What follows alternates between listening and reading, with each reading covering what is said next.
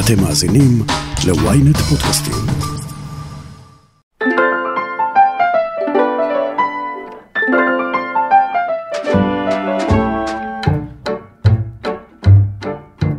השנה היא 1963, ולשר השיכון והפיתוח יוסף אלמוגי יש הודעה חגיגית.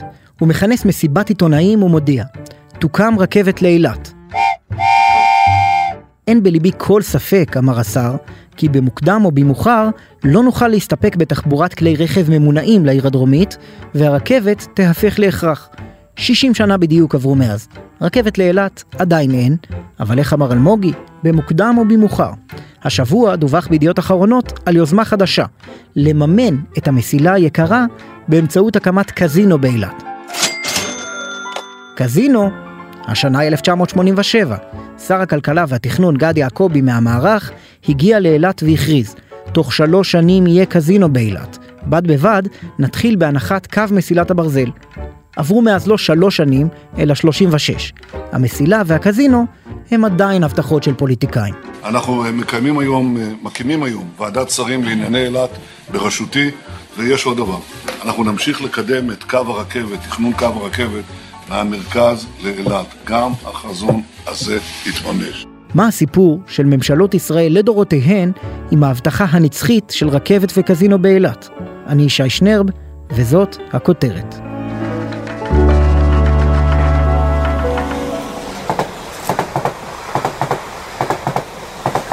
מסילת הרכבת לאילת ארוכה מאוד, 240 קילומטר. גם ההיסטוריה שלה, או של ההבטחות להניח אותה, ארוכה לא פחות. רועי רובינשטיין, כתבנו לענייני תחבורה. מתי זה התחיל? אז הפעם הראשונה שדיברו על זה באופן רשמי זה ב-1957, שהוקם שם מפעל אה, סבון שנקרא עץ הזית, ודיברו על זה שצריכים להביא את הסחורה חזרה למרכז, אז כבר שם היו הבטחות שנקים אה, קו רכבת, ו- ומאז היו עשרות פעמים אפילו שהיו דיבורים על כך. כמעט כל התוכניות האלה נפלו על אותה נקודה, מי יממן את הנחת המסילה. בשנות ה-50 ממשלת צרפת הבטיחה לעזור. בשנות ה-60 ועדה ממשלתית קבעה שחייבים רכבת לאילת תוך חמש שנים. בשנות ה-70 בנו על פתיחת תעלת סואץ. בשנות ה-80 קבוצת משקיעים מאוסטרליה התעניינה, רגע, זה עוד לא נגמר. בשנות ה-90 שר התחבורה הבטיח לצאת למכרז בינלאומי. וב-2004 שר האוצר בנימין נתניהו ושר התחבורה אביגדור ליברמן הבטיחו רכבת לאילת עד סוף העשור. גם שם זה לא נגמר. אחר כך קיוו שחברות סיניות ילכו על זה, אבל שוב הכל נפל על הכדאיות הכלכלית. אז מה השתנה עכשיו? מה שקורה עכשיו, הכדאיות הכלכלית מבחינת ישראל טיפה, לפי מה שאני מבין מגורמים מתוך המשרד, היא שבגלל הסכמי אברהם, אם אכן יהיה אפשרות להגיע ממקומות אחרים במזרח התיכון לאילת דרך אה, רכבת, אז בעצם יוכלו להשתמש בנמל אילת, להוציא סחורות לאירופה ולכל מיני מקומות אחרים, וזה יביא הרבה יותר כסף לישראל. בנוסף כמובן שמדברים על הקזינו שהקזינו תמיד מביא כסף לתוך אה, מדינה. בוא נחזור כמה חודשים אחורנית אפילו אה, יש את הסיפור של הרכבת הרצון של מדינת ישראל להקים רכבת מהירה בין אה, אה, קריית שמונה בעצם לאילת כאשר החלק המהיר יהיה בין באר שבע לבין אילת גם ראש הממשלה כבר דיבר על זה בקדנציה הזו גם שרת התחבורה. והיו כל מיני קונסטלציות של איך לשלם על זה בעצם. קונסטלציה הראשונה שאנחנו פרסמנו כבר במרץ זה על רכבת השלום. הקונספט השני היה בעצם שיטת ה-BOT, זאת אומרת בני הפעל והעבר כמו שאנחנו רואים נגיד בכביש 6 שזה גם אופציה שעדיין נמצאת על השולחן כל האופציות בעצם נמצאות על השולחן. אני רוצה גם שנייה להרחיב BOT הכוונה בני תפעל והעבר חברה פרטית מקבלת את האפשרות אה, לבנות את המיזם לתפעל אותו להרוויח ממנו אבל אחרי איקס שנים, שנים מעבירה אותו, אותו למדינה חזרה. בעצם כביש 6 אמור לעבור למדינה בסופו של דבר. נכון מאוד. אה, לפני מס... כשבוע אני מקבל אה, אינפורמציה מתוך המשרד מה שנקרא שהגיע יש עוד אופציה שהגיעו אה, כמה וכמה הצעות מכמה אנשי, אנשי עסקים אלי הון אפשר לקרוא לזה בעלי קזינואים מחלקים שונים בעולם אני יכול להגיד לך שאחד מהם שאני יכול אה, הוא, הוא כן אה, מהעולם הערבי ועוד כמה מארצות הברית שאומרים תשמעו אין הימורים בישראל בואו תנו לנו להקים קזינו באילת ואנחנו בתמורה נממן חלק גדול מהמסילה הזאתי. רגע, עוד לפני הקזינו, על כמה כסף אנחנו מדברים? לפי הערכה שפורסמה בידיעות אחרונות לפני שנתיים, מדובר על לפחות 35-40 מיליארד שקל. ומי התנגד? משרד האוצר, הוא הסביר שזה לא כלכלי. כן, אנחנו מדברים על כסף מאוד מאוד גדול, זה פרויקט מאוד מאוד רציני, אנחנו גם צריכים להבין, זה לא רכבת רגילה, אנחנו מדברים על אה, רכבת קליע, שכבר אנחנו יודעים ששגריר אה, ישראל ביפן הלך וביקר במפעל שבו מייצרים את רכבות הקליע ביפן. רכבת הרבה יותר מהירה, היא מגיעה ל-350 קילומטר בשעה, אז זה אומר שגם כן כל המסילה היא שונה. אז זה פרויקט מאוד מאוד גדול, שעכשיו השאלה, עם כל החזון הטוב, איך יממנו אותו. עכשיו מגיעים אותם אלי הון, קזינו באילת, לאיש עסקים. יהיה רווחי ברמה כזאת ששווה לו להשקיע מיליארדים במסילת רכבת? ממה שאני מדבר עם אנשים מתוך המשרד, אנחנו מדברים על כמה קונסטלציות שזה כן יכול uh, להיות רווחי. יש לנו עכשיו את הסכמי אברהם, יש לנו הרבה אנשים שיכולים להגיע uh, מהמזרח התיכון להמר פה במקום להגיע לאירופה. בשביל להמר זה יותר קל להם. בטח אם, יהיה, אם תהיה את רכבת השלום הזו בעוד איקס שנים. אבל גם עכשיו הם יכולים אה, לטוס לשדה התעופה רמון, לנחות פה ותוך שעתיים כבר להיות אה, על שולחן הבלק ג'ק. זה החלום בוא נאמר של אה, אלי ההון האלה. ואז הכסף גם נשאר אה, פה במדינה. האם זה יקרה? העתיד רק אה, יוכל לדעת.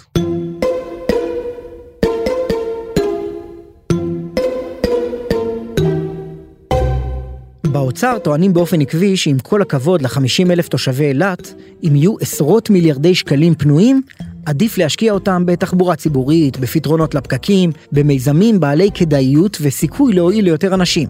מהצד השני, טוענים שלא נכון להסתכל רק מבעד לחור שבגרוש. יש עוד ערכים. כך למשל הצהירה שרת התחבורה מירי רגב. אחת הסוגיות עליהן שוחח איתי ראש הממשלה זו הקמת רכבת מהירה, קליע, זו רכבת מהירה, זה בולי טריין, רכבת שנוסעת במהירות מסחררת, שמחברת את מדינת ישראל ותחבר את מדינת ישראל לאורכה ולרוחבה. בוא נכניס לפה עוד שיקול אה, שאנחנו לא, לא דיברנו עליו עד היום. כביש 90. כל ישראלי שחי פה מכיר את, אה, את הסכנות של כביש 90, בטח את התאונות דרכים הקשות בדרך לאילת, בדרך כלל בקטע הדרומי של כביש 90. אז נכון, המדינה מטפלת כרגע בקטע הזה, אבל עדיין רק בחודש שעבר היינו אה, שם תאונה קשה. וזה גם שיקול שהמדינה ככה מכניסה פנימה לתוך העניין הזה. האם זה שווה שאנשים יעברו מהרכב הפרטי לרכבת וימנעו מאפשרות של תאונות דרכים? מהלך השנה 2023, כן, יעברו ברמון, שדה תעופה רמון, כמיליון נוסעים בתנועה פנים ארצית. סתם בשביל לתת עוד נתונים, בחודשי הקיץ שעבר עברו שם 200 אלף נוסעים. אנחנו מדברים על יולי-אוגוסט אה, האחרון. האנשים האלה מגיעים לרמון, ואז משם הם לוקחים אוטובוס לאילת, רובם. ברמון אין הרבה מה לעשות, בוא נאמר ככה, ונוסעים אה, מאילת אה, לרמון בשביל הדרך חזרה. רכבת יכולה לפתור גם את זה, יכולה גם להגדיל את שדה התעופה רמון, דרך אגב, אחת ההרצאות של אה, אלי ההון האלה זה בעצם להגדיל גם כן את השדה. זה יותר אה, עניין אישי, הם רוצים גם כן להכניס שם אה, יותר מקום למטוסים פרטיים שיגיעו, אז כאילו לכל מטבע יש שני צדדים, אבל הם גם הציעו את זה לפי מה שאני מבין מתוך אנשים שמדברים איתי. אז גם יש את, את העניין הזה של האם זה יהיה כדאי מבחינת מול הכדאיות של השדה כרגע, שבו עוברים, אה, כמו שאמרנו, את המספרים.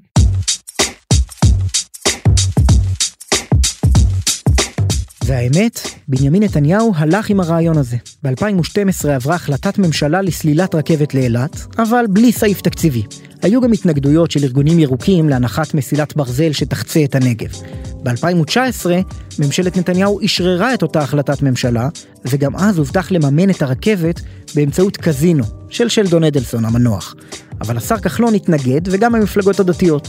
וצריך לשאול גם, איך החלום הזה ייראה במציאות. מדברים על רכבת מהירה בסגנון יפני, שתוביל תיירים לקזינו נוצץ כמו לס וגאס. אולי בסוף נקבל גרסה מזרח תיכונית של עיירת תיירות בולגרית. הודעה קצרה, ומיד נמשיך עם הכותרת.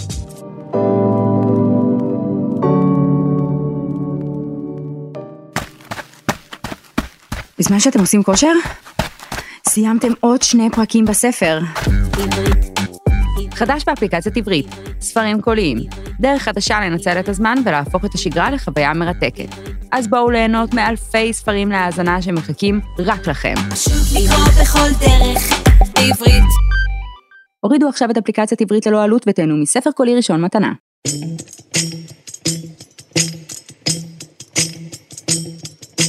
באופן כללי אני בדעה שקזינו זו לא קללה, אלא זו כלכלה.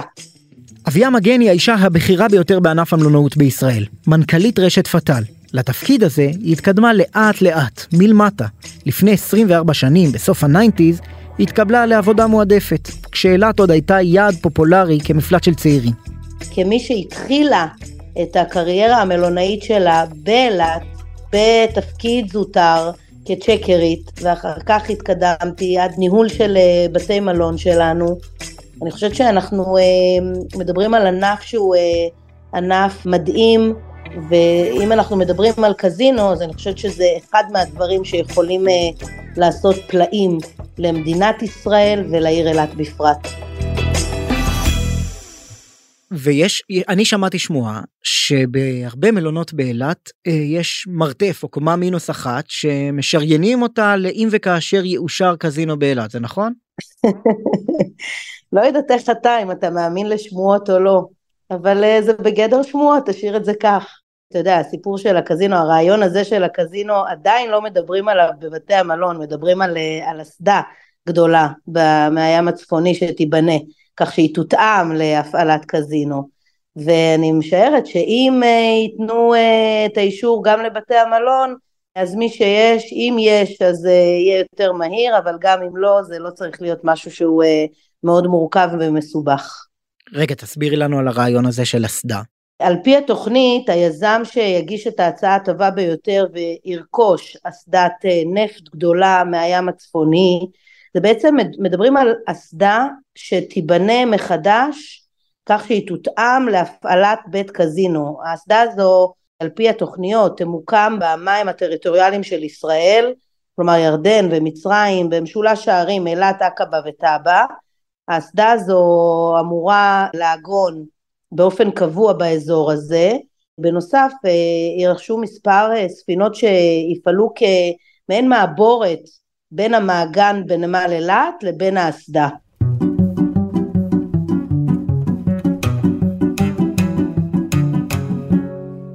זאת לא הפעם הראשונה שמיליארדרים מקדמים קזינו בתחומי ארץ ישראל למען השלום. אחרי הסכמי אוסלו, המיליארדר האוסטרי מרטין שלף הקים את הקזינו ביריחו, שבשיאו היה הצלחה מסחררת. إذا كان هناك من يزعم بأن هذا الكازينو سوف يدر على الشعب الفلسطيني ملايين الدولارات فهذا وهم. ההכנסות הגיעו ל-15 מיליון דולר בחודש, וכ-3,000 מהמרים ביום נכנסו לשם, רובם המוחלט ישראלים. זה נגמר באינתיפאדה השנייה כשהקזינו הפך לעמדת טרור והופגז בטנקים. אחר כך המיקוד עבר לאילת. קזינו צף פעל שם בתחילת שנות האלפיים, על ספינה שהייתה יוצאת מתחומי השיפוט של ישראל. בסוף גם הפעילות הזאת נאסרה. הרעיון של קזינו כהלכתו באילת מתגלגל כבר 50 שנה. נתניהו לבדו הבטיח אותו לפחות 15 פעמים מאז 1996. איך זה נגמר? הדתיים התנגדו מטעמי מוסר, וכחלון, שהיה שר אוצר, התנגד מטעמים חברתיים. כן, אבל זה לא משהו שהוא אה, לא קורה היום. זה שאתה לא עושה את זה, זה לא אומר שהוא לא קורה. אז אני חושבת שברגע שכולנו יודעים, ואי אפשר לשים רטיות על העיניים ולהגיד אין קזינו בישראל, אז אה, לא מהמרים. אז אה, אנחנו יודעים כולם, אתה יודע, אה, רבע שעה מאילת יש את טאבה, אז לא נוסעים לשם, אנחנו יודעים שאנשים נוסעים לשם, וזה לא משהו שאתה מונע אותו, להפך, אני חושבת ש- if you cannot join them, if you cannot beat them, join them, ואני חושבת שאנחנו צריכים להיות אלה שיעשו את כל מה שצריך כדי לקדם את זה, ולעשות את זה בצורה שוב, זו לא קללה, זו כלכלה, ואנחנו צריכים להבין את זה, שזה יתרום כל כך הרבה, ואת היתרונות הרבים שעולים על החסרונות, ואיפה שיש לנו חשש, אני חושבת שברגע ש, שזה יהיה מפוקח ולמסד את התופעה הזו, שכמו שאמרתי, קיימת במדינת ישראל באופן פיראטי, וכאלה שנוסעים מחוץ למדינת ישראל, אז uh, אני חושבת שאנחנו גם נרוויח פיקוח, והתרומה הכלכלית החיובית למשק אה, עשויה להיגזר מקידום ענף ההימורים בארץ תחת הפיקוח המתאים יהיו אדירות. אני חושבת שבהקמת קזינו אפשר לצמצם את פעילותם של גורמים פליליים בתחום והדבר עשוי להביא לצמצום בהוצאות שיטור וכל מיני מעשי סחיטה שקיימים. בקזינו שנתון לפיקוח המדינה אז אתה גם יכול להטיל אה, מגבלות על גובה ההימורים, על אה, אופן תשלום, על גיל המהמרים או על משקאות אה, חריפים שימכרו ואני חושבת שבסופו של יום ישראלים רבים שמהמרים ומוציאים את הכספים שלהם במדינות אחרות, עדיף שהכסף הזה יישאר בידיים ישראליות לרווחת תושבי אילת ותושבי מדינת ישראל בכלל, והמדינה תצא נשכרת ממנו. אני חס וחלילה לא רוצה לפגוע, אבל בחוויה שלי בעיר אילת, לפעמים היא מרגישה כמו עיר שנתקעה איפשהו באייטיז. החלום אני מבין הוא לעשות פה סוג של לס וגאס, אבל בפועל אולי זה ייראה יותר כמו מזרח אירופה. אז אני חושבת שהעיר אילת היא עיר יפהפייה שיכולה וצריכה להמשיך ולהתפתח. יש בתי מלון נהדרים, מסעדות מעולות ואטרקציות חדשות שצריכות לקום בעיר אילת זה כמובן אה, הכרחי וחשוב מאוד וחשוב לק... להמשיך ולקדם את העיר אילת ואני חושבת שקזינו אה, אם וכאשר אה, יוקם ביחד עם רכבת, אתה יודע שזה, שזה חשוב יחד כל אחד מכיוונו, מכיוונו כי גם נושא הרכבת לעיר אילת יעבו, זה חשוב מאוד, זה שירות לנוסעים שינגיש את העיר אילת למרכז ויצמצם את הזמן אה, נסיעה שלא יעלה על שעתיים מהמרכז, מתל אביב, ואני חושבת שגם זה סיפור שהוא אה, סופר חשוב, שלא לדבר על כל הנושא של שיפור הבטיחות וצמצום תאונות הדרכים, שזה, שזה יעזור לפיתוח כל אזורי הנגב והדרום. ואני חושבת שהעיר אילת שהיא עיר תיירות מובהקת עם 70 אחוז אה, מאוכלוסיית העיר שמתפרנסת מענף התיירות בשנים האחרונות, שהענף שלנו אחרי משבר הקורונה אה, עבר משבר מאוד גדול והעיר אילת חוותה אותו במיוחד, אז אני חושבת שאנחנו צריכים לפעול כולנו לקידום התיירות ולהבין שהתיירות היא באמת משאב משמעותי לכלכלת המדינה והקמת קזינו באילת אני חושבת שהיא תסייע לשמור על, ה, על מעמדה של העיר כיעד תיירות מוביל.